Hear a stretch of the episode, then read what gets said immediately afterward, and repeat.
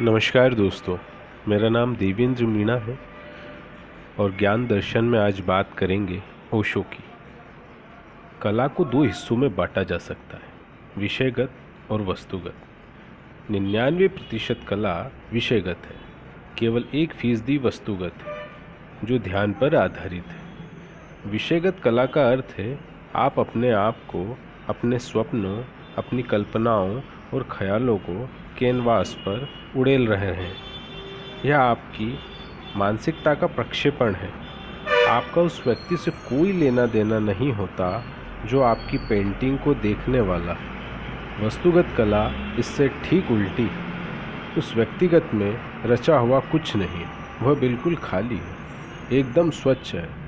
इस मौन से, इस करुणा से सृजन की संभावना निकलती है। मौन, करुणा और प्रेम ध्यान की गुणवत्ताएँ हैं।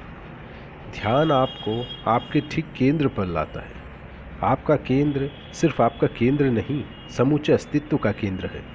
जैसे जैसे हम केंद्र की तरफ़ बढ़ने लगते हैं, हम एक हो जाते हैं। हम शाश्वत के हिस्से हैं। मस्ती का ऐसा असीम दीप्तिमान अनुभव जो शब्दों के पार है, ऐसा कुछ जो आप हो सकते हैं, लेकिन यह कहना कठिन है। लोग सब तरफ़ खोज रहे हैं। सिवाय अपने भीतर, जहाँ वह है। आप जहाँ भी जाएँगे, खुद से दूर जाएँगे। घर लौट आएँ और अपने भीतर जितने गहरे जा सकें, जाएँ। धन्यवाद।